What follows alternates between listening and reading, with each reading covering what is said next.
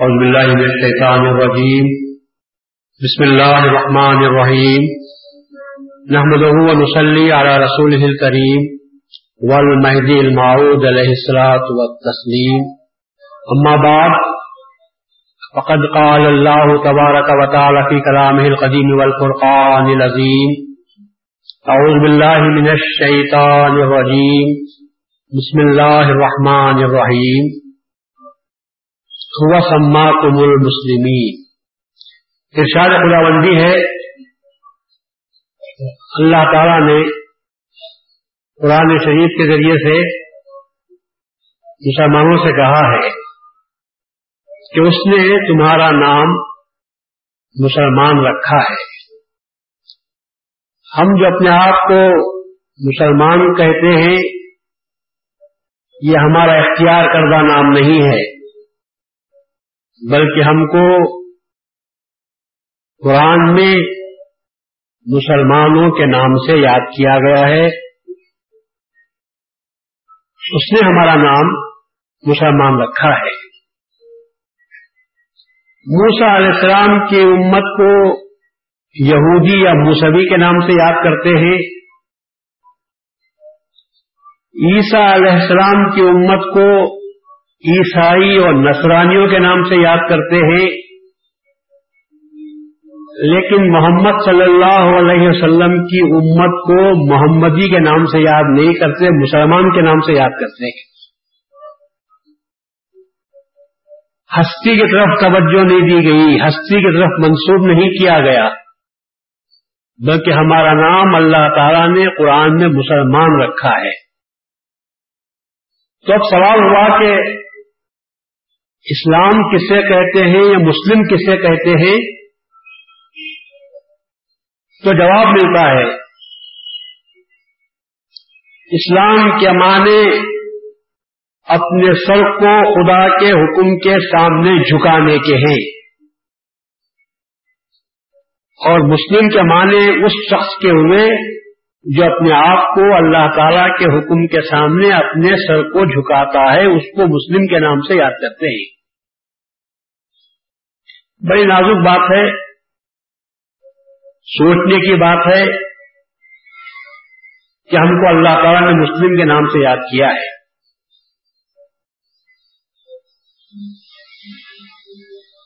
سب سے پہلے اللہ تعالیٰ نے حضرت ابراہیم علیہ السلام کو کہا تھا، اسلم، اے ابراہیم، تو مسلمان ہو جا۔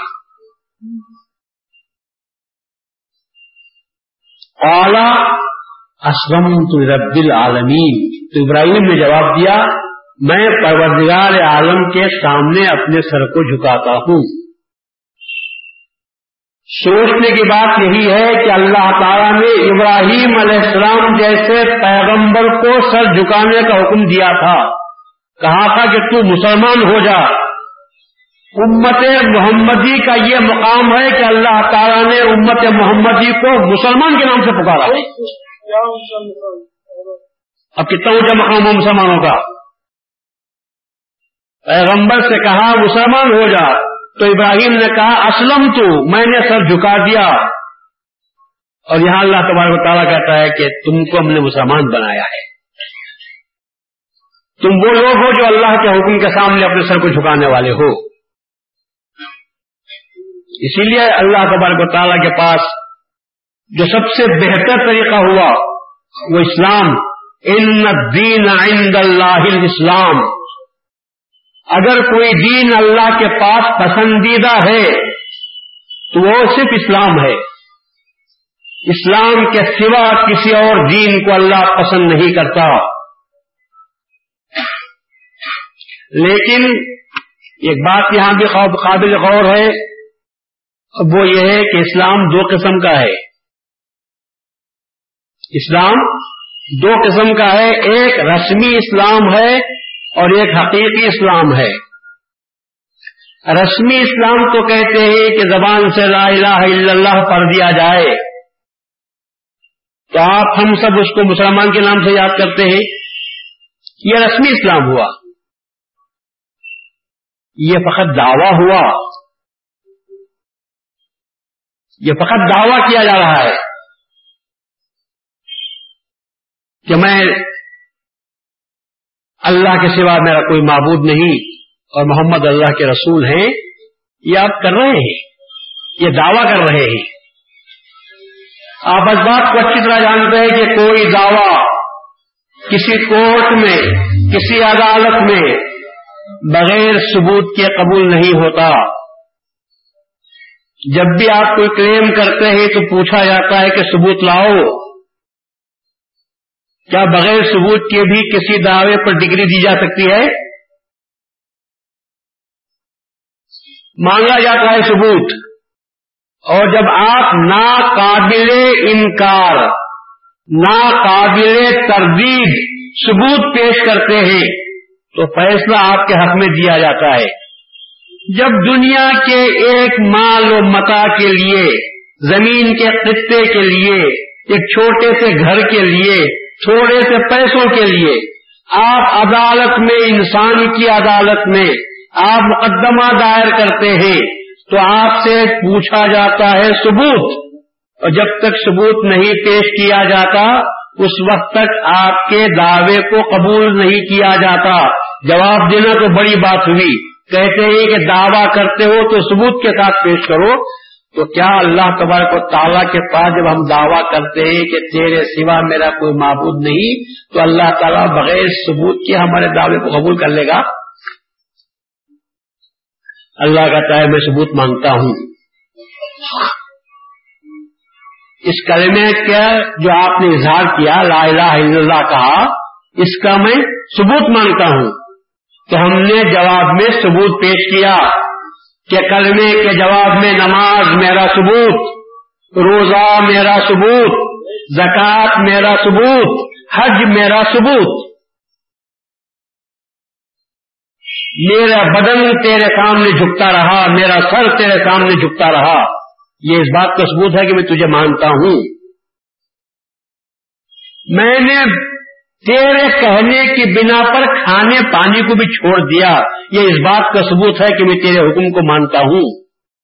میری اپنی کمائی کو میں تیرے حکم پر، تیرے نام پر خرچ کرتا ہوں زکات ادا کرتا ہوں۔ یہ میرا ثبوت ہے۔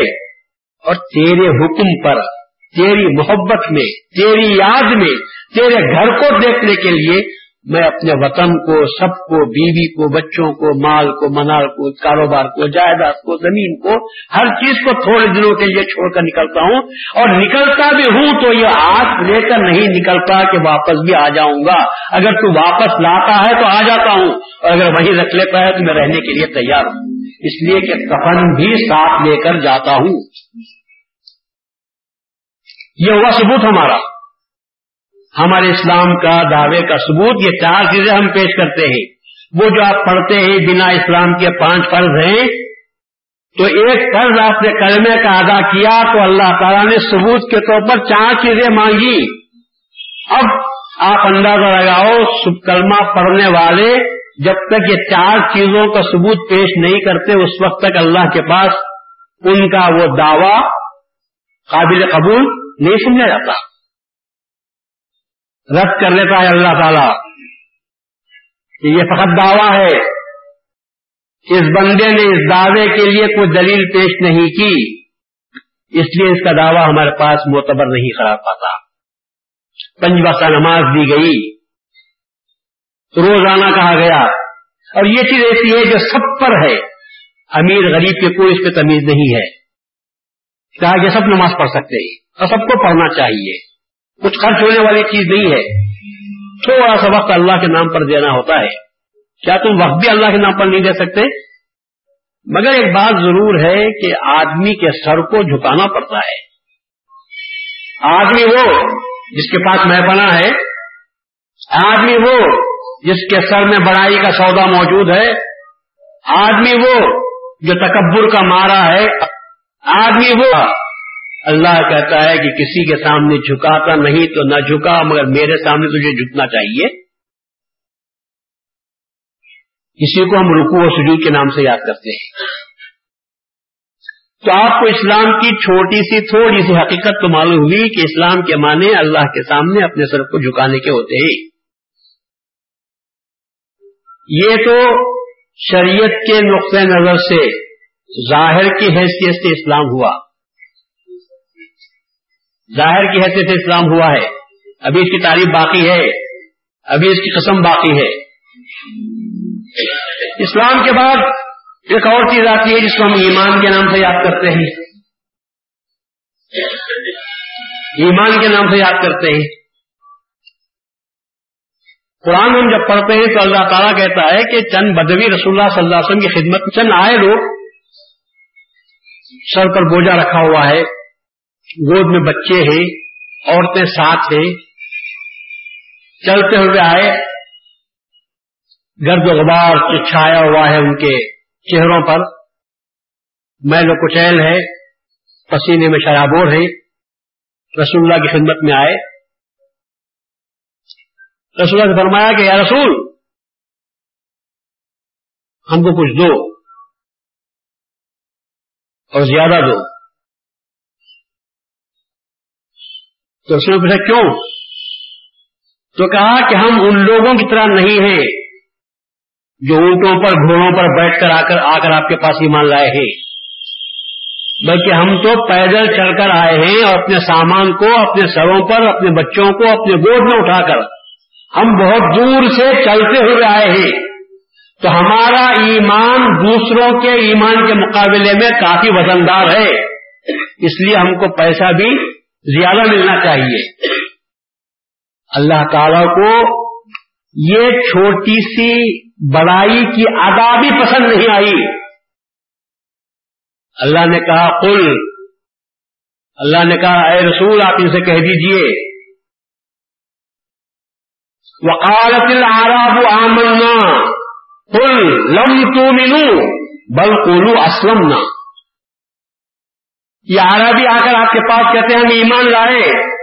اے رسول، آپ ان سے کہہ دیجیے، تم ایمان نہیں لائے، بلکہ تم اسلام لائے ہی۔ ابھی ایمان کا درجہ تو بہت بعد ہے۔ لمبا ید خلیل ایمان و ابھی ایمان تو تمہارے دلوں میں داخل نہیں ہوا ہے۔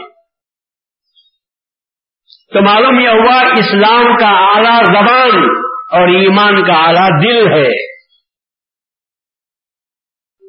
زبان سے فقط اقرار کرتے ہیں تو اس کو اسلام کے نام سے یاد کرتے ہیں۔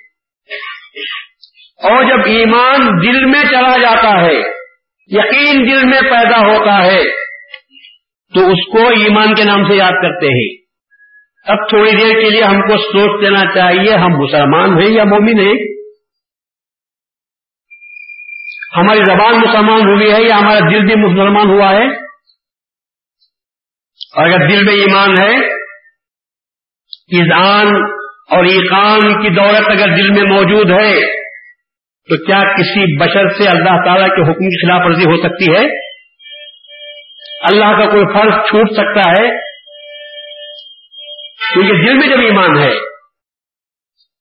ظاہر ہے کہ دل میں جب ایمان ہے تو نافرمانی کا تصور پیدا نہیں ہو سکتا۔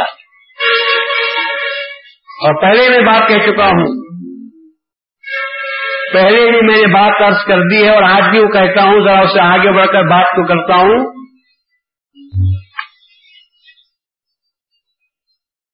سمجھے یا نہ سمجھے بغیر زبان سے بول دینے کو اسلام کہتے ہیں۔ اور سمجھ کر یقین کے ساتھ کہنے کو ایمان کے نام سے یاد کرتے ہیں۔ لوگ یہ سمجھتے ہیں کہ عقل دماغ میں ہے۔ اگر اسے عقل نہیں ہے، بات کو سمجھتا نہیں۔ ہم لوگ سب یہ سمجھتے ہیں۔ عقل کہاں ہے؟ دماغ میں ہے۔ تیرے سر میں عقل نہیں ہے۔ لیکن قرآن ایک نئی حقیقت بیان کرتا ہے۔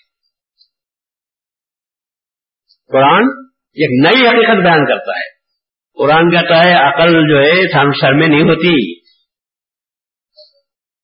پھر کہاں ہوتی ہے؟ میرا آپ کا دنیا کا فرمان ایک جگہ اور اللہ تعالی کا فرمان اپنی جگہ پر باقی ہے۔ اور میں تو کہتا ہوں کہ اللہ نے جو کہا ہے وہ بالکل سچ کہا ہے۔ اللہ کہتا ہے کہ عقل کا مقام دل، دماغ نہیں ہے، بلکہ عقل کا مقام دل ہے۔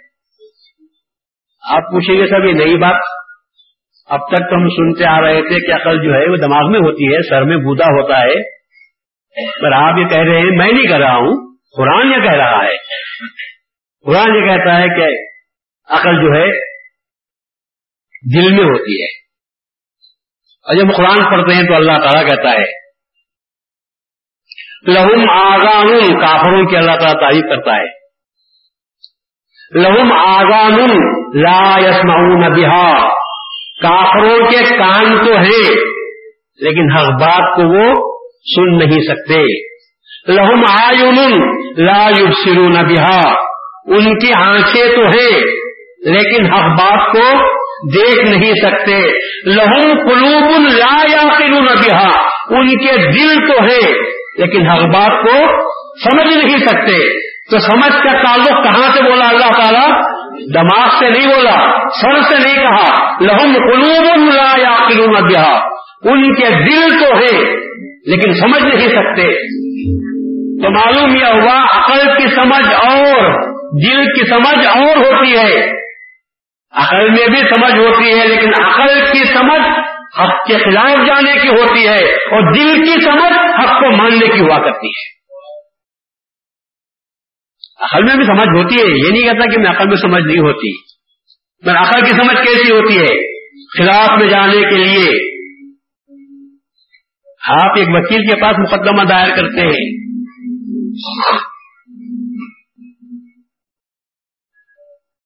کورٹ میں مقدمہ دائر کرتے ہیں۔ ایک وکیل کو آپ کھڑے کرتے ہیں کہ صاحب، یہ میرا کیس ہے۔ وہ کہتا ہوں میں آپ کے کیس کو لڑوں گا۔ اور آپ کا جو حق ہے میں دلاؤں گا۔ کیا سامنے کی پارٹی والا بھی خاموش بیٹھ جائے گا؟ وہ بھی دوسرے وکیل کو پکڑتا ہے۔ اور کہتا ہے کہ بات تو یہ ہے، لیکن مجھے یہ گھر چھوڑنا نہیں ہے۔ آپ کچھ بھی کرو، وہ گھر مجھے بچا کر دے دو۔ تو وکیل کہتا ہے، فیس زیادہ لوں گا، لیکن کیس برابر لڑوں گا۔ اور ایسا لڑوں گا کہ کیس تمہارے فیور میں ہو جائے۔ تو وہ جو عقل سے لڑ رہا ہے، وہ فقط عقل سے لڑتا ہے۔ تو عقل خلاف میں لڑنا سکھاتی ہے اور دل میں دل خلاف میں لڑنا نہیں سکھاتا۔ ہاں، اور بات کو ماننے کی تعلیم دیتا ہے۔ اس لیے رسول اللہ نے فرمایا کہ لوگوں، تمہاری عقل کو میری وہی کے سامنے جھکا دو۔ عقل کو چھوڑ دو گے تو عقل ہمیشہ لڑاتی ہے۔ عقل خلاف میں جانے کا حکم دیتی ہے۔ عقل پیٹ سے سکھاتی ہے۔ عقل داؤ پیش کی تعلیم دیتی ہے۔ لیکن دل کے پاس داؤ پیش نہیں ہوتا، دل جھک جاتا ہے۔ جہاں سچی بات آئی، دل مان جاتا ہے۔ عقل اڑ جاتی ہے۔ اسی واسطے کہتے ہیں، جب تک میں دل نہیں مانتا تو بات اور ہوتی ہے۔ جب دل مان لیتا ہے اور یہ دونوں باتیں ہم کو نظر آتی ہیں فرعون کے واقعے میں۔ موسا علیہ السلام نے جب فرعون کے سامنے اپنے نبوت کو پیش کیا، تو اس کے وزیر نے کہا، حامان نے کہا کہ لوگوں کو جمع کرو جادوگروں کو۔ یہ اپنے طرف سے ایک معجزے کو پیش کر رہا ہے۔ میں یہ سمجھتا ہوں کہ یہ جادو ہے۔ ہزاروں جادوگروں کو جمع کر دیے، پورے اس کے ملک میں جتنے بڑے بڑے جادوگر تھے، سب کو جمع کر دیا۔ اور سب کے سب میدان میں جمع ہو گئے۔ مقابلہ شروع ہونے والا تھا۔ فرعون بیٹھا ہوا ہے، اپنے لاؤ لشکر کے سمیت درباریوں کو لے کر بیٹھا ہوا ہے۔ اور تمام جادوگر ایک جگہ جمع ہو گئے۔ تو جادوگروں نے پوچھا کہ کیا آپ کاروائی شروع کرتے ہیں یا ہم شروع کریں؟ تو مسا السلام نے کہا تم ہی ڈالو پہلے، اپنا کھیل بتاؤ تم پہلے کیا ڈالنا چاہتے ہیں۔ تو تمام جادوگروں نے اپنی رسیوں کو، لکڑیوں کو، لاٹھیوں کو، جو کچھ ان کے پاس تھا، اسے میدان میں ڈال دیا۔ سب کے سب بڑے بڑے سانپ بن گئے۔ حرکت کرتے ہوئے موسا علیہ السلام کی طرف دوڑے۔ یہاں تک کہ موسا علیہ السلام نے بھی پاؤ جا سکتی نفسی ہی خیفا موسا نے بھی اپنے دل میں ذرا ڈر کو محسوس کیا۔ جب سب بھاگ کے ان کے پاس ہی آنے لگے تو اللہ نے کہا، لا تخف۔ اے موسا ڈرنے کی کوئی ضرورت نہیں۔ ڈرنے کی ضرورت نہیں۔ یہ سب کچھ بھی نہیں ہے، یہ سانپ وانپ کچھ بھی نہیں ہے۔ یہ نظر بندی کر دی گئی ہے، یہ سانپ نہیں ہے۔ کون تو اپنے آسے کو ڈالو۔ موسا علیہ السلام نے اپنا آسا ڈالا اور وہ اتنا بڑا اجھا بن گیا کہ تلقف ما یا قرآن کہتا ہے، انہوں نے جو کچھ کیا تھا وہ اجزا ایک ہی سانس میں سب کو ہڑپ کر گیا نکل گیا۔ میدان پورا صاف تھا۔ پورا میدان صاف ہو گیا۔ کچھ بھی نہیں ہے۔ جادوگر کیونکہ ماہر تھے، انہوں نے کہا کہ یہ جادوگری نہیں ہو سکتی، اس لیے کہ ہم سے بڑا جادوگر کوئی نہیں ہے۔ اگر جادو ہوتا موسا کا بھی تو کم از کم چیز تو آ رہتی۔ جادو کا اثر ظاہر ہو جاتا، چیز تو وہاں رہتی۔ مگر یہ موجودہ ہے کہ نہ کم سے کم سانپ کو کھا لیتا، لکڑی تو رہتی۔ مگر یہ ایسا موجودہ ہے کہ اس نے لکڑیوں کو بھی کھا گیا، سانپ رسی کو بھی کھا گیا، اور جو جو ہم ڈالے تھے اس کو بھی نکل گیا ہے۔ تو یہ جادو نہیں ہو سکتا، بلکہ یہ موجودہ ہے۔ تو فوراً انہوں نے سجدے میں گر پڑے تمام جادوگر اور کہا، آمنا بے رب موسا و ہارون ہم موسا اور ہارون کے رب پر ایمان لاتے ہیں. کب بات پیدا ہوئی؟ عقل سے نہیں سوچا، دل کا فتوا تھا کہ ایمان لا لینا چاہیے۔ اور پھر ہم نے کہا ان کبیر کم الزی اللہ کم الشہر اور میں جانتا ہوں کہ یہ تمہارا بڑا استاد ہے جو تم کو جادو سکھا کر لایا ہے اور یہ کھیل تماشا یہاں پر کر رہے ہیں۔ فرعون نے عقل سے سوچا تو منکر ہو گیا اور جادوگروں نے اپنے دل سے سوچا۔ تو فون ایمان کو لا لیا ایمان قبول کر لیا اور کہا کہ نہیں، یہ جادو نہیں ہو سکتا۔ اور ایمان کی نشانی دیکھیے۔ اس کے بعد فرعون نے کہا، خبردار، میں تم کو یوں ہی جانے نہیں دوں گا۔ لوسل بند فی جزو نخلی ولا تم ایڈیا کم ورجا وارجو من خلاف. میں تم سب کو سولی پر لٹکاؤں گا اور تمہارے ہاتھ پاؤں خلاف سے کاٹوں گا، سیدھا ہاتھ کاٹوں گا، بایاں پیر کاٹوں گا، یا بایاں ہاتھ کاٹوں گا اور سیدھا پیر کاٹوں گا۔ اور تم کو سولی پر لٹکاؤں گا۔ یاد رکھو آمن تم قبل آن آزود نہ میرے اجازت سے پہلے تم ایمان لائیے، میں تم کو یوں ہی نہیں چھوڑوں گا۔ تو اس وقت میں جادوگروں نے کہا غیر، اب ہم کو کوئی فکر نہیں۔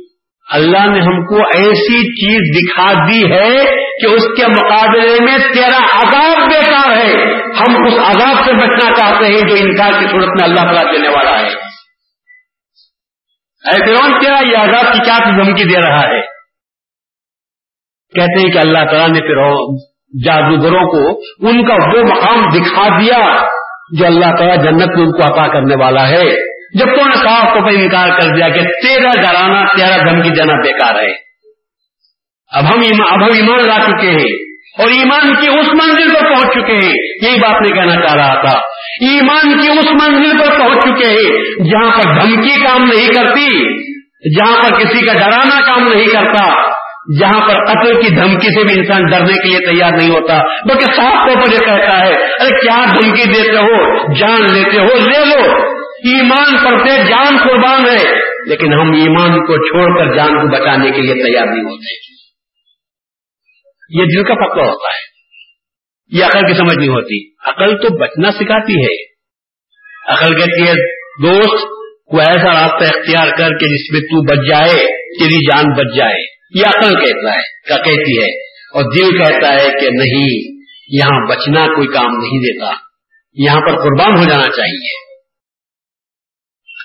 تو آپ نے معلوم ہو گیا کہ اسلام کیا ہے اور ایمان کیا ہے۔ دین کی تین شاخیں ہیں۔ ایک اسلام ہے، ایک ایمان ہے۔ درخت آپ لگاتے ہیں، بیج کو بوتے ہیں۔ اصل بیج ہے، جس کو میں ایمان کے نام سے یاد کرتا ہوں۔ بیج کو لے جا کر زمین میں بوتے ہیں۔ جھاڑ پیدا ہوتا ہے، شاخیں نکلتے ہیں، پتے نکلتے ہیں، ڈالیاں بنتی ہیں۔ ہمارا کام پورا ہو گیا۔ جھاڑ لگانے کا مقصد کیا ہے؟ کیا فقط شاخوں کو دیکھ لینا؟ خوش ہو گئے جھاڑ پیدا ہو گیا۔ اس کے بعد فکر پیدا ہوتی ہے۔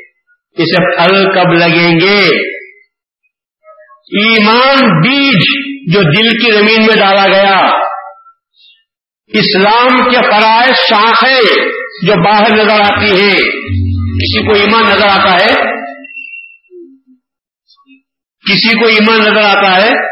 کیوں نظر نہیں آتا؟ اس لیے کہ بیج کسی کو نظر آتا ہے، جو زمین میں گاڑ دیا جاتا ہے۔ بڑا لمبا گہرا گڑا کھود کر بیج کو اندر ڈال دیتے ہیں۔ بیج نظر نہیں آتا۔ نظر آتا ہے تو جھاڑ نظر آتا ہے۔ شاخیں نظر آتی ہیں، پتے نظر آتے ہیں۔ اسی طرح ایمان نظر نہیں آتا، نماز نظر آتی ہے، روزے نظر آتے ہیں زکات نظر آتی ہے، حج نظر آتا ہے، لیکن ایمان نظر نہیں آتا۔ مگر جھاڑ کو بھی ہم نے دیکھ لیا، خوب گھنا ہوا، بہت دور تک پھیلتا ہوا چلا گیا۔ کیا ہماری تشفی ہو گئی؟ ہم کہتے ہیں کہ جس مقصد کے لیے درخت لگائے تھے، وہ تو ابھی پورا نہیں ہوا۔ وہ مقصد کب پورا ہوتا ہے؟ جبکہ اس کو پھل لگتا ہے۔ پھل تو سب کو لگتے ہیں۔ کیا پھل لگ جانے سے بھی آپ کا مقصد پورا ہو جاتا ہے؟ کہتے کہ نہیں، جب تک پھل کھاتے نہیں، مقصد پورا ہوتا نہیں۔ ایمان بیج ہے، اسلام جھاڑ ہے، احسان پھل ہے۔ اور احسان کے معنی یہی ہے، یہ سارے دین کے جو پاپڑ بیل رہے تھے اس کا مقصد اللہ کا دیدار حاصل کرنا ہے۔ اور جب تک دیدار حاصل نہیں ہوا، تو جب تک اس وقت تک یہ سارا پروسیس تمہارا بیکار۔ بیس سال کی محنت کی، پانی دیا گلا کھودا، بیج کو دفن کر دیا، اس کے بعد میں پانی دیا، اس کے بعد میں کھاد دیا، جانوروں سے بچایا آلہ بنایا، اطراف میں سے اس کو باغ لگائی، یہ سب انتظام کیا۔ پھر جب درخت پیدا ہوا تو اس کو بچایا۔ پھر آگے نکلا تو اس کو ہم نے چھوڑ دیا اور سب کچھ ہو گیا۔ لیکن پھل ہاتھ کو نہیں آتا۔ تو ہم کہتے ہیں کہ تم نے محنت کس کام کے لیے کی؟ کیا درخت کو دیکھنے کے لیے محنت کی تھی؟ تو کہا نہیں، میں پھل کھانا چاہتا ہوں۔ مہدی معاوض نے فرمایا، اے اسلام و ایمان پر مرنے والوں، احسان پر جب تک نہ ہو تمہارا سب میں کوشش بیکار ہو جائے گی۔ اب آپ کو سمجھ میں آیا کہ اسلام اور مہدیت میں کتنا بڑا کتنا بڑا کتنا مقابلہ نہیں ہے اسلام کا یہ مہدویت کا۔ اسلام اور مہدویت میں مقابلہ نہیں ہے۔ مہدویت اسلام کے پروسیس کو آگے لے جا کر آپ کو مزہ چکا کر، پھل کھلا کر کہتی ہے کہ لوگوں، یہ جو محنت ہو رہی تھی، یہ محنت فقط بیکار نہیں۔ اس کے لیے ایک خاص مقصد تھا۔ وہ مقصد حاصل کر لو تو پھر تمہاری محنت چیز ہو جاتی ہے۔ تمہارے میں ہوا اسلام اور مہدویت میں مقابلہ نہیں ہے، ٹکراؤ نہیں ہے، بلکہ اسلام کی آخری جو شاخ ہے، وہ جو پھل کھانا جسے کہتے ہیں، وہ مہذبیت ہے۔ تو حضرت مہدی ماؤد علیہ السلاط اسلام نے اسلام کی خدمت کی یا اپنے الگ مذہب کو پیش کیا۔ اگر آپ کو پھل کھانے کا طریقہ سکھایا تو کیا اسلام سے ہٹ کر الگ مذہب بنایا یا نہیں؟ بلکہ جو لوگ اس پھل کو نظر انداز کیے ہوئے تھے اور اسی درخت کی پوجا کر چلے جا رہے تھے۔ اے درخت، کیا بڑا ہے تو؟ یہ تو ہندو بھی پوجا کرتا ہے درخت کی۔ ہندو بھی درخت کی پوجا کرتا ہے۔ آپ بھی پوجا کر رہے نماز پڑھو ضرور۔ بس نماز تمہارا مقصد ہے نماز تمہارا مقصد ہے؟ نماز مقصد ہوتا تو نیت نوایت کر اسلیا للہ نہ کرتے۔ نماز میں بھی آپ نیت کر رہے ہیں کہ میں نماز پڑھتا ہوں کس کے لیے؟ اللہ کے لیے۔ جب اللہ کے لیے نماز پڑھتے ہیں تو جب اللہ حاصل نہیں ہوا تو تمہاری نیت کہاں پوری ہو رہی ہے؟ نماز نیت میں کرتے ہیں للہ ہی تعالیٰ۔ اور پوچھو کہ خدا کا دیدار تو اسلام کے تمام فرقے کہتے ہیں، نہیں، دنیا میں خدا کا دیدار ہرگز جائز نہیں۔ اگر کوئی کہتا ہے کہ میں نے خدا کو دیکھا، اسے قتل کر دو۔ یہ بھی بات ہے۔ یعنی اگر وہ کہتا ہے کہ میں پھل کھایا درخت کا، تو اسے ختم کر دو۔ پھر کیا کرنا چاہیے؟ پھل کو دیکھ بھی نہیں سکتے۔ کھانا تو بڑی بات ہوئی۔ دیکھنے جائز بھی ہے۔ پھر کیا ہے؟ بولے یہاں محنت کرو، آخرت میں پھل ملے گا۔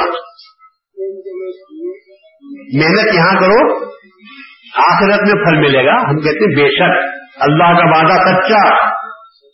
مگر کیا ہمارا خدا خدا اتنا عاجز ہے کہ دنیا میں پھل دے نہیں سکتا؟ کیا میرا خدا اتنا عاجز ہے؟ تمہارا خدا اتنا عاجز ہے؟ اللہ کو کہتا ہے، ان اللہ اللہ کل شعین قدیر. اللہ ہر چیز پر قدرت رکھتا ہے۔ تو کیا یہ چیز اس کی قدرت سے بعید ہے کہ دنیا میں محنت کرو اور آخرت میں پھل پاؤ؟ کیا ہم اپنی نظروں کو تیز نہیں کر سکتے؟ کیا ہماری طرف کو تیز نہیں کر سکتے؟ اگر نہیں کر سکتے تو مہدیویت کے پاس آؤ مہدیویت اس کا طریقہ بتاتی ہے۔ اگر آپ کو معلوم نہیں ہے وہ گر تو ہمارے پاس آؤ۔ آپ کہیں گے، یہ کیسی بات ہے صاحب؟ میں کہتا ہوں، یہ کیسی بات ہے کہ بات غلط ہے۔ جن کے اب درد کو لے کر آپ چند کے ہسپتال میں جا کر بتائیں گے گورنمنٹ کی۔ وہ جیسا مجھے ہارٹ اٹیک آ رہا ہے، وہ کہے گا، آپ کو میں علاج کرتا ہوں، بولے گا؟ کیا بولے گا وہ؟ جے جگہ کو جاؤ۔ ارے تو بھی تو ڈاکٹر ہے۔ تو بھی تو ڈاکٹر ہے نا بھائی۔ یہ ہسپتال ہے۔ یہاں کیوں علاج علاج نہیں ہو سکتا؟ وہ کہے گا کہ صاحب، میں چھوٹے موٹے تو کر لیتا ہوں، لیکن یہ دل کی بات ہے۔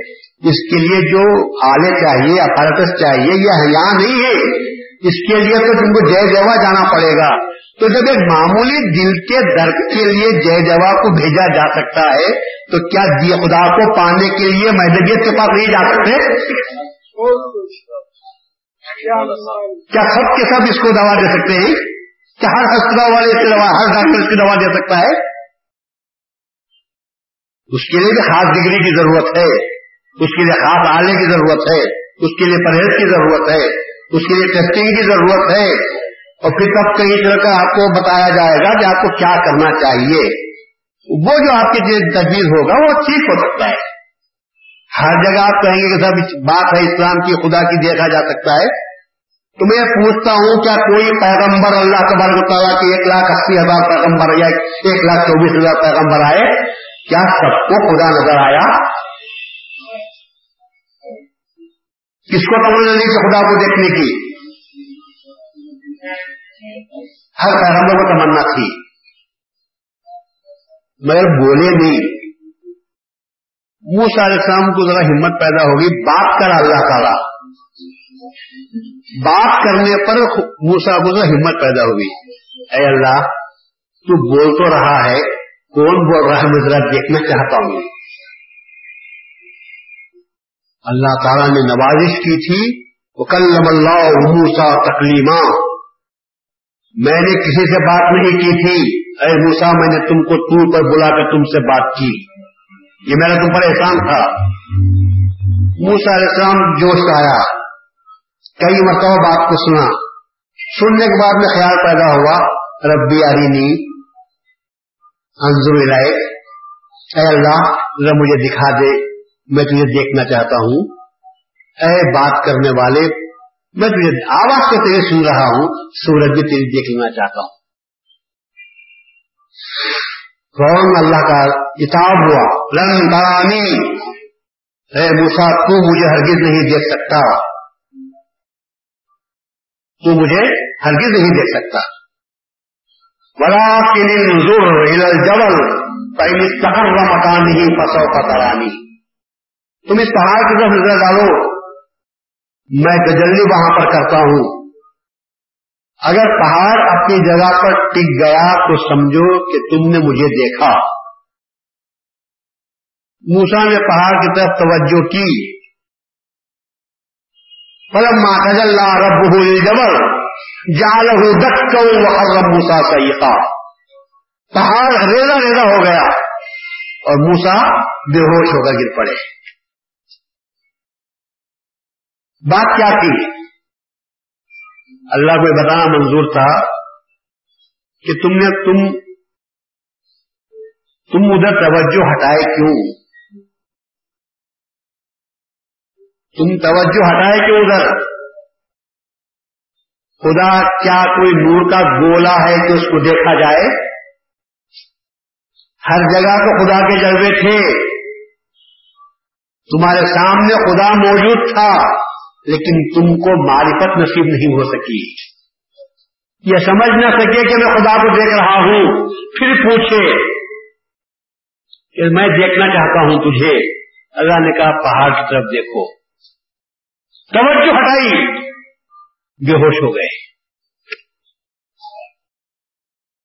ایک اللہ کے ولی جا رہے تھے۔ حج کو۔ دیکھا، ایک ایک عورت ہے۔ وہ بھی حج کو جا رہی ہے۔ آگے آگے نکلی چلی جا رہی تھی۔ جو قریب پہنچے، اس کے پاس دیکھا تو کچھ بھی سامان نہیں ہے۔ توشا ہے، نہ سامان ہے۔ اکیلی عورت ہے۔ قریب ہوئے تو دیکھا، عورت ذرا رنگ روپ کی تھی، خوبصورت معلوم ہوئی۔ قریب پہنچے، بولے، کہاں سے آ رہے ہیں؟ تو کہاں جا رہے ہیں؟ تو میں حج کو جا رہی ہوں تو کیا میں آپ کے ساتھ چل سکتا ہوں؟ کیا میں آپ کے ساتھ چل سکتا ہوں؟ اور پہچان گئی۔ پہچان کر بولی۔ پیچھے میری ایک بہن آ رہی ہے۔ وہ مجھ سے زیادہ خوبصورت ہے۔ انگلی سے اشارہ کر کے بولی، پیچھے میری ایک بہن بھی آ رہی ہے۔ وہ مجھ سے زیادہ خوبصورت ہے۔ تم اس کے ساتھ ہو جاؤ۔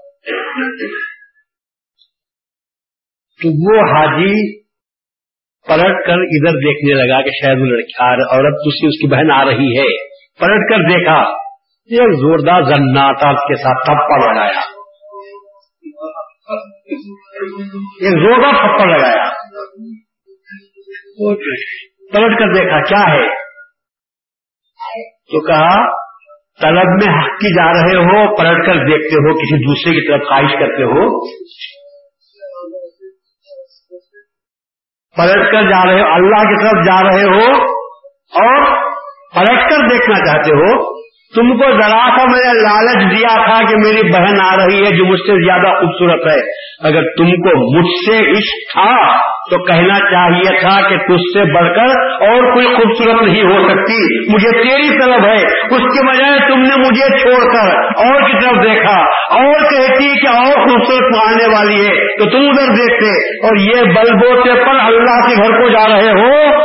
ارے اللہ کے گھر کو جاتے ہو۔ ایک اللہ کو نظر کے سامنے رکھو اور کبھی نظر نہ ہٹاؤ، ورنہ یہاں راستے میں تھپڑ پڑا تو سمجھو ادھر گئے۔ اور کابت اللہ میں تھپڑ پڑ جائے تو تم کافر ہو جاؤ گے۔ اپنی نظر کو مت بھٹکاؤ۔ رسول اللہ صلی اللہ علیہ وسلم کی خوبی یہی تھی۔ رسول اللہ صلی اللہ علیہ وسلم معراج میں جا رہے ہیں۔ کیا کیا نہیں دیکھا ہوگا؟ کتنے مناظر نہیں آپ کے سامنے آئے ہوں گے۔ کتنے مناظر آپ کے سامنے نہیں آئے تھے؟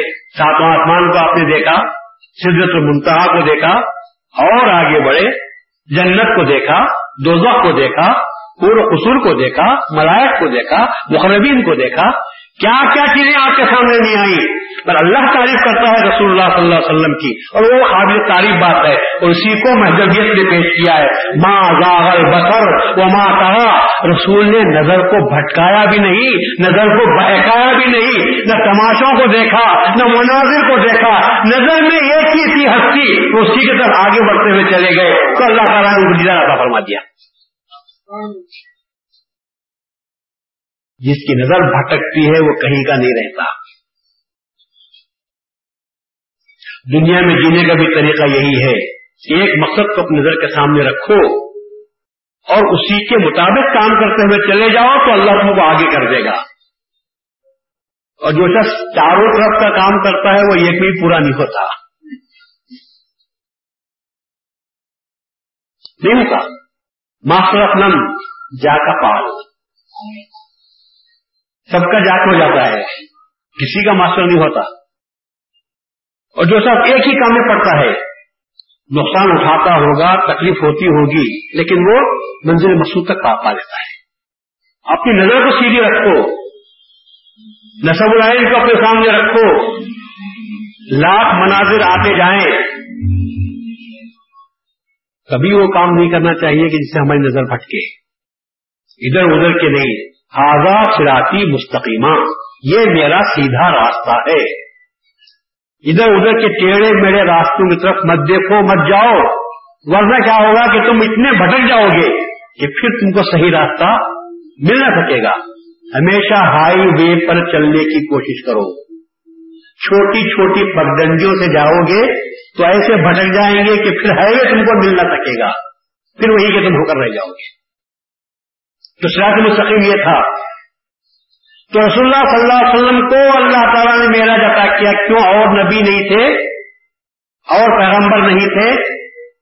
رسول اللہ صلی اللہ علیہ وسلم کو اللہ تعالیٰ نے خصوصیت کے ساتھ اپنے ضلع کو مشرف فرمایا۔ حالانکہ دوسرے میں سب پیغمبر تھے، کتابیں دی وہی آئی، سب کچھ ہوا تھا۔ میں رسول اللہ علیہ وسلم کی خصوصیت اللہ نے عطا فرما دی تھی۔ اور اس بنیاد پر ہی رسول اللہ صلی اللہ علیہ وسلم کو خاتم الانبیاء کے نام سے یاد کرتے ہیں۔ سید الرسول کے نام سے آپ کو یاد کرتے ہیں۔ یہی تھی اسلام کی معراج۔ اب معلوم یہ ہوا اسلام کی معراج کیا ہے۔ تو پتا چلا اسلام کی معراج خدا تعالی کا دیدار۔ کلمہ بھی آپ پڑھتے ہیں۔ اگر آپ برا نہ مانے تو میں آپ سے پوچھتا ہوں، کلمہ تو آپ پڑھتے ہیں۔ نہیں ہے کوئی معبود سوائے اللہ کے۔ یہ آپ دیکھ کر بول رہے ہیں یا سن کر بول رہے ہیں؟ دیکھ کر بول رہے ہیں، کوئی بول سکتا ہے؟ خبر جو دی جاتی ہے، یہ خبر ہے یہ؟ یہ خبر دی جا رہی ہے آپ کو۔ نیوز ہے یہ۔ نہیں ہے کوئی معبود سوائے اللہ کے۔ ایک نیوز سنا رہے تو اب نیوز والا پوچھتا ہے کہ بھئی یہ خبر جو ہے، یہ سن کر بول رہے ہیں یا دیکھ کر بول رہے ہیں؟ ہم کہتے ہیں سن کر بول رہے ہیں۔ تو سنی سنائی خبر میں اور دیکھی ہوئی خبر میں کتنا بڑا فرق ہوتا ہے؟ سنی ہوئی خبر چھوٹی بھی ہو سکتی ہے۔ سنی ہوئی خبر کاٹی بھی جا سکتی ہے۔ لیکن دیکھی ہوئی بھی خبر آپ انکار کرتے ہو تو کہو پر مجھے تو یقین ہے کہ میں نے جو بات کی ہے وہ سامنے دیکھ کر کی ہے۔ ایک ایکسیڈنٹ ہوا ہے، میں دیکھ کر آیا ہوں، آپ کے سامنے بول رہا ہوں۔ آپ کہو کہ نہیں، یہ نہیں ہو سکتا۔ تو کیا میں اس کو انکار، آپ کو، آپ کی بات کو مانوں گا؟ پر تم نہیں مانتے ہو تو مت مانو۔ میں جو بات کر رہا ہوں، اپنی آنکھوں سے دیکھ کر بات کر رہا ہوں۔ تو اسلام کا جو کلمہ ہے، وہ بہت سنا سنایا۔ مہدی معاؤ نے کہا، تب تک یہ بات سنی سناؤ، سنی سنائی کرتے رہو گے. اب وہ وقت آ گیا ہے۔ پبلک کے سامنے بات کرو تو دیکھ کر بات کرو۔ جب دیکھ کر بات کرو گے تو کوئی تم کو جھٹلا نہ سکے گا۔ ورنہ شیطان بھٹکانے کے لیے بیٹھا ہوا ہے۔ دیکھیں گے کیا ہوگا۔ کتنے لوگ کہتے ہیں وہ آخرت میں دیکھیں گے کیا ہوگا۔ جب خدا کو دیکھا تو اس کے بعد یہ بات کسی کی زبان سے نکل سکے گی۔ نہیں نکل سکتی رسول اللہ صلی اللہ علیہ وسلم نے دیکھا، ہم جنت کو دیکھے ہیں۔ ہم نے جنت میں کسی کو دیکھا؟ ہمارے سامنے جنت کی بات آئے۔ تم کہتے ہیں ہاں سنتے ہیں۔ اللہ تعالیٰ نے قرآن میں فرمایا ہے، جنت ملے گی۔ بس رسول اللہ نے جنت کی جو خوشخبری دی ہے، سنی سنائی دی یا دیکھ کر دی؟ رسول اللہ علیہ وسلم، ایک مرتبہ عید کا موقع تھا۔ آپ وضو فرما رہے تھے۔ اچانک ہاتھ ایسا بڑا بلند کرتے ہی سب لوگ دیکھ رہے۔ ہیں وضو کرتے کرتے ہاتھ ایسا بلند کرتے ہیں پھر آہستہ سے ہاتھ کو چھوڑ دیتے۔ ہیں لوگوں نے پوچھا کہ یہ عمل کیا تھا آپ کا؟ ہاتھ کیوں آپ آگے بڑھائے؟ کہا، جنت کی ایک گالی میری مسجد میں آ گئی تھی۔ میں چاہتا تھا کہ اسے پکڑ کر رکھ لوں تم کو بتاؤں، پھر خیال آیا کہ نہیں، چھوڑ دینا چاہیے، دیکھ ہی دیکھ لیں گے، اس لیے بتایا۔ تو رسول اللہ جنت کے مستاق نہیں تھے، بلکہ جنت رسول اللہ کے دیدار کی مشتاق ہو گئی تھی۔ تو جب بندہ اللہ کی طرف کرتا ہے تو تم کو جنت کی ضرورت نہیں جنت کو تمہاری ضرورت پڑتی ہے کہ مولا اسے میرے پاس بھیج دے کیونکہ اس کے آنے سے اس کے قدم رکھنے سے میری عزت بڑھ جائے گی۔ اللہ سے ڈرنے والا، اللہ کو دیکھنے والا دو وقت نہیں ڈرتا، بلکہ دو وقت پناہ مانگتی ہے۔ اے اللہ، سب کو بھیج یہ مومن کو مت بھیج ورنہ یہ پاؤں رکھے گا تو میں ٹھنڈی ہو جاؤں گی۔ جیسا ابراہیم کے لیے آپ ٹھنڈی جیسا ابراہیم کے لیے آپ ٹھنڈی ہو گئی تھی، ویسا مومن کے لیے میں ٹھنڈی ہو جاؤں گی۔ اس لیے سب کو بھیج۔ مومن کو مت بھیج۔ کیونکہ اس کے بعد جو عشق کی گرمی ہے، اس کے مقابلے میں میری گرمی کچھ بھی کام نہیں۔ آپ دیکھ رہے اسلام اور مہدیت میں کیا نسبت ہو رہی ہے؟ میں نسبت بدل رہی ہے، کس وجہ سے بدل رہی ہے؟ دیدار کی وجہ سے۔ آپ اپنی نظر کو اونچی رکھو۔ سوائے خدا کے کسی سے نہیں ڈرنا۔ سوائے خدا کے کسی سے اپنا مطلب نہیں نکالنا۔ سوائے خدا کے کسی سے اپنا کوئی غرض نہیں رکھنا۔ بلکہ خدا کے سوا کچھ نہیں۔ مانگو تو میں ماؤد نے فرمایا مانگو تو اللہ سے مانگو۔ روٹی مانگو اللہ سے۔ لکڑی مانگو اللہ سے۔ اور سچی بات تو یہ ہے کہ اللہ سے اللہ کو مانگو۔ جب اللہ مل جائے گا تو سب مل جائے گا۔ محمود غزنبی ایک دن میں ایاس غلام تھا، بڑا، بڑی، بڑا پیار کرتا تھا۔ محمود کو ایاس سے بڑی محبت تھی۔ اور بڑے بڑے مصاحبین درباری جلتے تھے۔ ادنا غلام، کالا محمود اس پر لٹو ہو گیا ہے۔ بہت چاہتا ہے۔ ہم بڑے بڑے مصاحب ہیں، درباری ہیں، وزیر ہیں۔ ہم کو اتنا نہیں چاہتا جتنا ایاس کو چاہتا ہے۔ شدہ شدہ یہ بات محمود کے قانون میں، غزنوی کے قانون میں پہنچی کہ لوگ حیاس سے تمہاری محبت کی بنا پر حیاس سے جلتے ہیں اور تم کو ذرا لوز ہو گیا ہے محمود کا سمجھ رہے ہیں۔ کہ اچھے اچھے آدمیوں کو چھوڑ کر یہ غلام پر لٹو ہو گیا ہے، ذرا اس کا کاٹا ڈھیلا ہو گیا ہوگا۔ ایسا سمجھ رہے نے کہا، میرا کانٹا میرا ڈھیلا نہیں ہوا ہے۔ میری کوئی دماغ کی چول لوز نہیں ہوئی ہے۔ ان کو بتا دوں گا ایک روز کہ میں کیوں اس سے محبت کرتا ہوں۔ اس نے ایک روز اعلان کیا کہ میرا جی یہ چاہتا ہے کہ اپنے محل کی ہر چیز کو میں رعایا کو بانٹ دوں اے ریا تین دن تک میرا محل کھلا رہے گا۔ تم سب آؤ۔ اور جس جس کو جو چیز پسند آئی، اس پر اپنا ہاتھ رکھ کر نشان رکھ کر چلے جاؤ۔ پسند کر لو۔ پھر جب میں اعلان کروں گا، اس روز آ کر اپنی اپنی چیز کو لے کر چلے جاؤ۔ تین دن تک محل کھلا رکھا گیا۔ رعایا ٹوٹ پڑی۔ محل کے دروازے کھلے۔ سب کے سب اندر داخل ہوئے۔ اور اس میں جو قیمتی قیمتی چیزیں تھیں، سب کو نظر میں تھے کہ ہاں یہ جواہر میں لوں گا، یہ ہیرا میں لوں گا، یہ انگوٹھی میں لوں گا، یہ تلوار میری ہے، یہ کتنی۔ دنیا بھر کی چیزیں محل میں جو رکھی ہوئی تھی سب نے اپنا اپنا نشانی کر دی۔ میں آؤں گا۔ محل بند کر دیا گیا۔ ایک وقت کا ایک دن کا اعلان کیا گیا کہ فلاں تاریخ کو جمعرات کے دن صبح میں محل کھولا جائے گا اور ہر شخص آ کر اپنی اپنی پسند کی جو چیز ہے وہ لے کے چلے جائے۔ درباری، وزیر، مصاحب رعایا سب محل کے پاس کھڑی ہوئی۔ جمعرات کا دن آیا، دروازہ کھولا گیا۔ سب کے سب ٹوٹ پڑے۔ اور چیزوں کو لوٹنے لگے۔ ہر شخص نشاندہی تو کر چکا تھا، کہاں کہاں، کون سی چیزیں، سب کو معلوم تھا۔ ٹوٹ پڑے اور سب چیزیں لے کر گئے۔ سب چیزیں لوگ لے رہے ہیں، پکڑ رہے ہیں ڈھونڈ رہے ہیں۔ ایاز کی طرف دیکھا تو آیاز محمود غزنوی کیا پاؤں پکڑا ہوا، بیٹھا ہوا ہے۔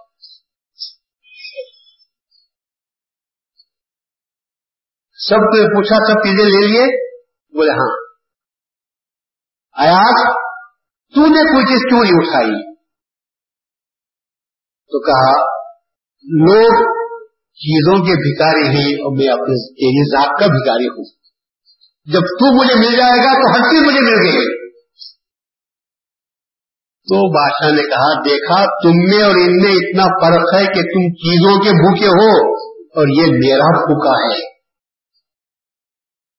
تم کو چیزوں کی ضرورت ہے اور اس کو میری ذات کی ضرورت ہے۔ جس سے معلوم ہوتا ہے، اللہ تعالیٰ بھی یہی کہتا ہے، اے چیزوں کے مانگنے والوں تم چیزیں لے لو۔ پر مہدوی کہتا ہے کہ نہیں، مجھے تیری ذات چاہیے۔ اور جب ذات مل جاتی ہے تو کیا نہیں ملتا؟ تو اس لیے مہدوی اللہ سے دعا کرتا ہے، تو کیا یہی دعا کرتا ہے کہ اللہ، مجھے تیرے دیدار سے مشرف فرما۔ اس کے سوا ہماری کیا دعا ہوتی ہے؟ دنیا تو سب کچھ ملتی ہے۔ کیا ملتی ہے؟ جو بھی ملتی ہے ہمارے لیے بہت کافی ہے۔ لیکن جو چیز اللہ کے فضل کو موقوف ہے، وہ صرف اللہ تعالیٰ کا دیدار خدا کی ذات، وہ جس کو چاہے عطا کرتا ہے۔ تو ہم اللہ سے وہ چیز مانگتے ہیں۔ کیا چیز مانگتے ہیں معلوم آپ کو؟ اللہ سے ہم وہ چیز مانگتے ہیں جو پیغمبروں نے مانگی تھی۔ ہم اللہ سے وہ چیز مانگتے ہیں جو پیغمبروں نے مانگی تھی۔ ہم اللہ سے وہ چیز مانگتے ہیں جو رسول اللہ نے مانگی تھی۔ رسول اللہ صلی اللہ علیہ وسلم نے دنیا مانگی کبھی؟ ارے دنیا جیت اور رسول اللہ نے قبول نہیں کیا۔ اے رسول، اگر تو چاہتا ہے تو مکے اور مدینے کے درمیان کے سارے پہاڑ ہم سونے کا کر دیں گے اور تجھے دے دیں گے۔ تو رسول نے بھایا اس پہاڑوں کو لے کر سونے کے میں کیا کروں گا؟ پھر کہا تو کیا چاہتا ہے؟ کہا، یہ چاہتا ہوں ایک دن کھانا کھاؤں اور ایک دن بھوکا رہوں۔ جس دن کھانا کھاؤں، شکر ادا کروں اور بھوکا رہوں تو صبر کیا کروں۔ یہ کس کی دعا ہے یہ؟ یہ کون مانگا تھا؟ رسول اللہ صلی اللہ علیہ وسلم پیغمبروں نے سب سے سید المسلیم نبی نبی رحمت رسول اللہ صلی اللہ علیہ وسلم نے کیوں مانگی تھی؟ تو مہدی ماؤد علیہ السلام نے آپ کو اگر وہ دعا سکھائی تو آپ کو کس مقام کی دعا سکھائی ہے؟ کیا مقام آپ کو عطا کیا ہے؟ نظر کو اتنی بلند رکھو ضرف اتنا بلند رکھو کہ دنیا کی کوئی چیز تمہاری نظر میں نہ کمائے۔ صرف یہ کہ اللہ تعالیٰ کی ذات بھی تمہارے پاس رہے اور تم اللہ تعالیٰ کا دیدار کرے تو آپ دیکھ رہے ہیں کہ اسلام اور مہذبیت اسلام سے مراد رسمی اسلام نہیں، جو فقط زبان سے کہہ دیا جائے۔ اب جو میں اسلام کی بات کر رہا تھا، وہ حقیقی اسلام، وہ اسلام جسے پیغمبروں نے پیش کیا، وہ اسلام جسے پیغمبروں نے قبول کیا، وہ اسلام جسے پیغمبروں نے عمل کیا۔ مہدی معود اسلام نے رسمی اسلام کو نہیں پھیلایا، حقیقی اسلام کو، پیغمبروں کے اسلام کو، رسول اللہ کے اسلام کو دنیا کے سامنے پیش کیا اور کہا کہ اس کو قبول کرو، یہ اسلام ہے۔ اور اس اسلام کی جو آخری بنیاد ہے، اسی کو ہم مہذبیت کے نام سے یاد کرتے ہیں۔ مہذبیت اسلام کا ایٹر ہے۔ مہذبیت اسلام کا ایسنس ہے۔ مہذبیت اسلام کی معراج ہے۔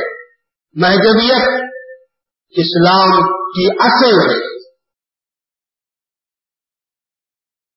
میں اسلام کی جو معراج ہے، اگر پیغمبروں کی معراج رسول اللہ صلی اللہ علیہ وسلم ہے، تو دین کی معراج دیدار نکلا۔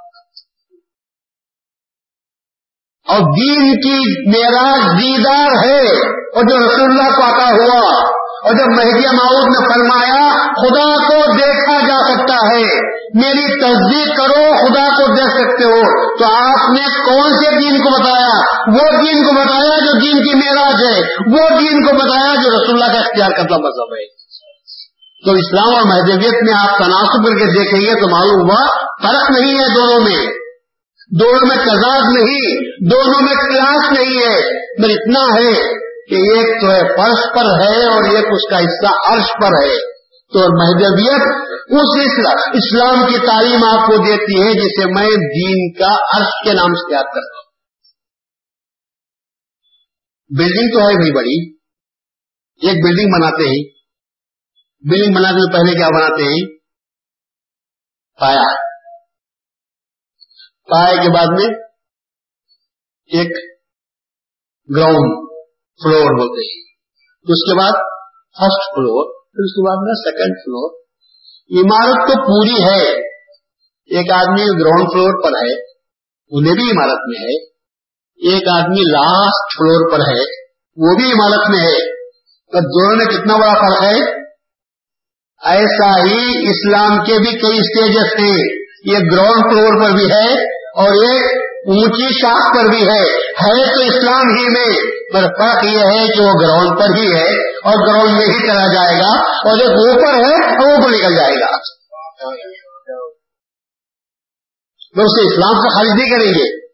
ہے تو اسلام ہی نہیں۔ وہ گراؤنڈ میں ہے۔ اور کبھی کبھی اسے گراؤنڈ بھی ہو جاتا ہے۔ کئی مطلب گراؤنڈ ہوتا ہے آپ کو گراؤنڈ ہونا۔ الیکٹرک جب گراؤنڈ ہو گیا اتفاق سے پاؤں لگے تو اچھل تو وہاں جا گر جاتے ہیں کیا ہوا میں گراؤنڈ ہو گیا ہے بتاؤ ادھر تو یہ بھی گراؤنڈ ہو جاتا ہے کبھی کبھی اس لیے میں نے ماؤ استاد سامنے فرمایا کہ نہیں تمہارا مقام بہت اونچا ہے مولانا روم کی آپ نے تعریف کرتے ہوئے کہیں کہیں ایک بات کہی تھی نہیں ہست جنت گر دہندت کر بسر تو بسو راضی اگاں در گزر اے مسلم اے مومن، اگر تجھ کو آنکھوں کی آنکھوں جنتیں دے دی جائیں، ہست جنت گر دہندت کر بکر پوری کی پوری آنکھوں کی آنکھوں جنتیں بھی اگر تجھ کو دے دیے جائیں، تو مشو راضی، تو راضی مت ہو۔ اگاں ہاں گر گزر کہ نہیں، میں عبادت کر رہا تھا جنت کے لیے، مجھے نہیں چاہیے۔ آج کے آگے میں نہیں مجھے نہیں چاہیے۔ اذا ہاں اگر گزر، اس سے تو آگے بڑھنا چاہیے۔ کہاں بڑھنا چاہیے؟ آپ نے فرمایا، تو ہمائے کاف قربا، رو بلندو رو بلندو، رو بلند۔ اے قربا کے پہاڑ کے کاف کا تو ہما ہے، وہ پرندہ ہے جو اور آگے بڑھتا ہے، اور آگے بڑھتا ہے، اور آگے بڑھتا ہے۔ اور اڑتا چلا جا، اور اڑتا چلا جا، اور اڑتا چلا جا۔ کہاں تک جانا چاہیے؟ یہ رسول اللہ نے جو مقام بتایا صرف المنتہا تک تو جبرائیل آ کر رک جاتے ہیں۔ اس کے بعد کہاں گئے تھے؟ اس کی خبر کسی کو نہیں۔ یا تو اللہ جانتا ہے یا رسول جانتے ہیں۔ اسی لیے کہتے ہیں، میں موت نے فرمایا، خدا کو کی انتہا نہیں۔ خدا کی طلب کی بھی کوئی انتہا نہیں۔ جب تو طلب کرتا جائے گا، تو اور تو آگے بڑھتا ہوا نکل جائے گا۔ باقی باتیں میں شاید میں اونچی کر رہا ہوں۔ میں آپ سے اتنا کہتا ہوں پہلے گراؤنڈ فلور کو تیار کرو۔ نظر اونچا رکھو برابر۔ مگر کام کہاں سے شروع کرنا چاہیے؟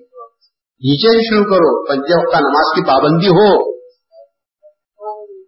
ہم دیکھ رہے ہیں، دو تین ہوٹل سامنے کھڑے ہوئے۔ زور کی اذان ہوتی ہے۔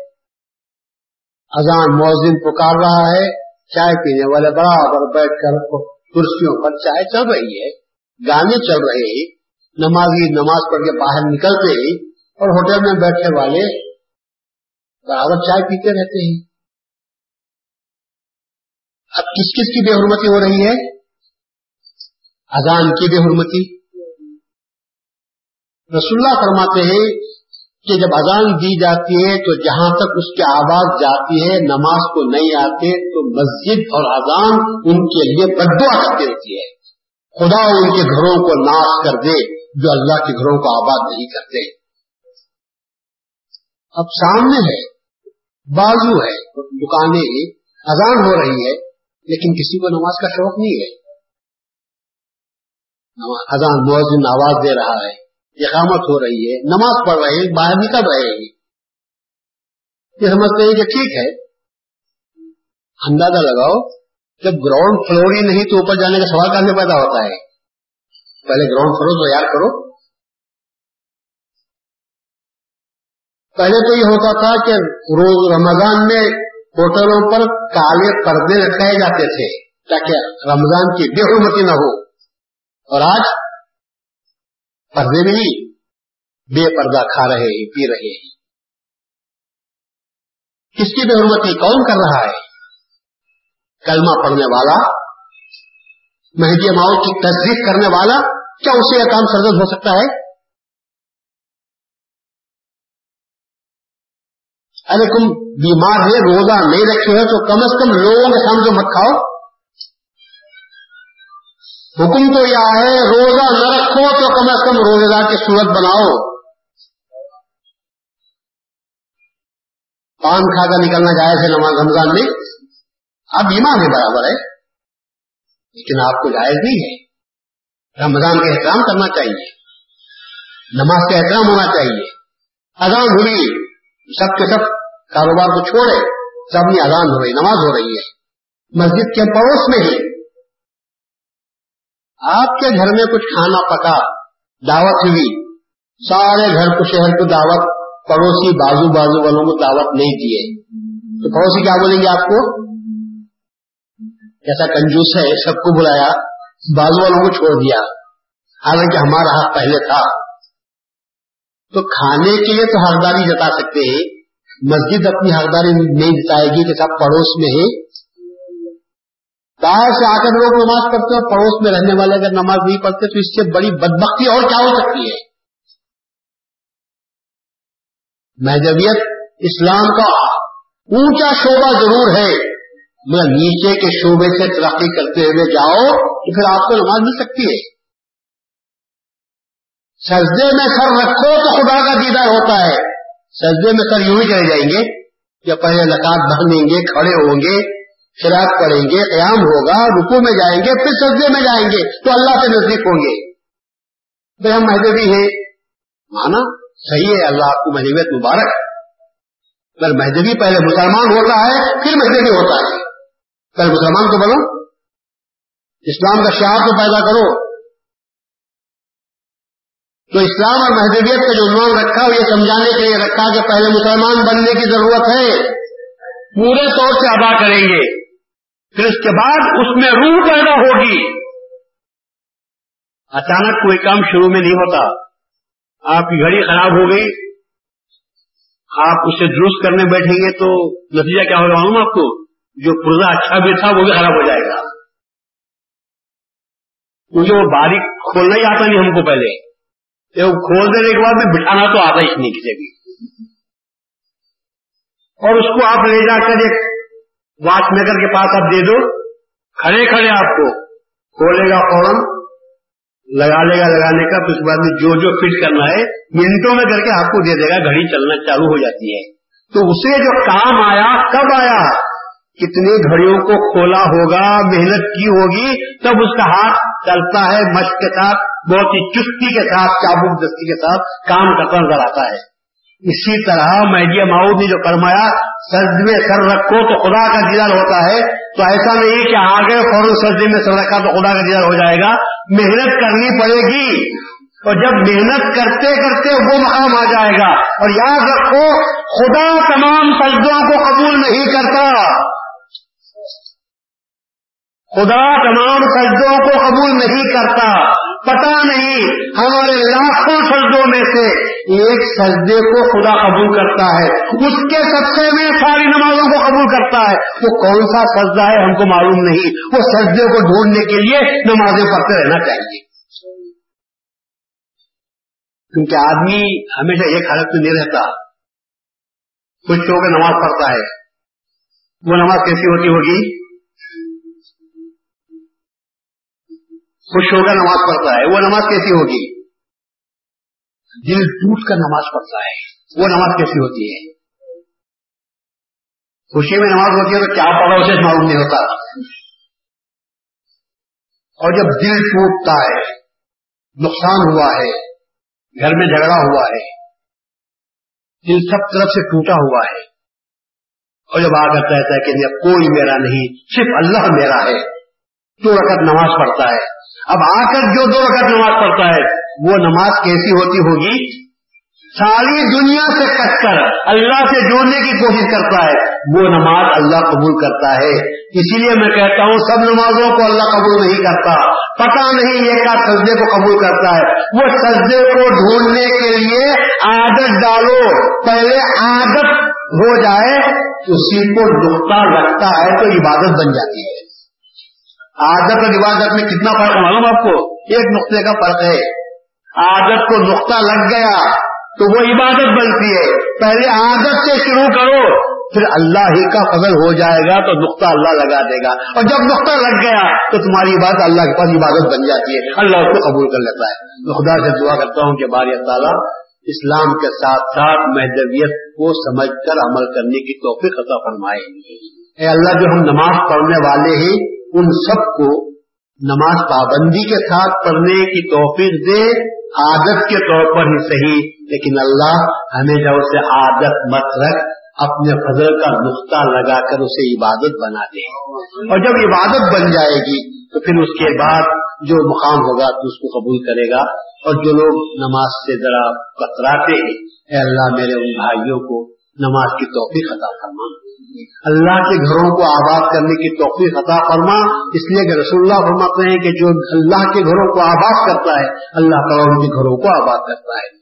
جو لوگ اللہ کے ذکر سے اپنے دلوں کو آباد کرتے ہیں، اللہ تبارک و تعالیٰ ان کے گھروں کو آباد کرتا ہے۔ تو اے اللہ، ہم جو اگر غافل ہیں، بھولے ہوئے ہیں، تو ہم کو توفیق عطا فرما۔ کہ غفلت کو ہم سے دور کرتے ہوئے تیرے گھروں کو آباد کرنے کی توفیق عطا فرما۔ اور دل جو کہہ رہا ہوں، یہ دل بھی حقیقت میں، یہ تو مٹی کا بنا ہوا ہے۔ یہ گھر جو مسجد کو میں ہم اللہ کا گھر کہتے ہیں، یہ کس کا بنا ہوا ہے؟ مٹی اور گارے سے بنا ہوا ہے۔ اور ایک اللہ کا اور گھر ہے، جسے اللہ نے خود بنایا ہے۔ اور وہ ہے اور وہ ہے قلب مومن. قلب المومن عرش اللہ. مومن کا دل اللہ کا عرش ہے.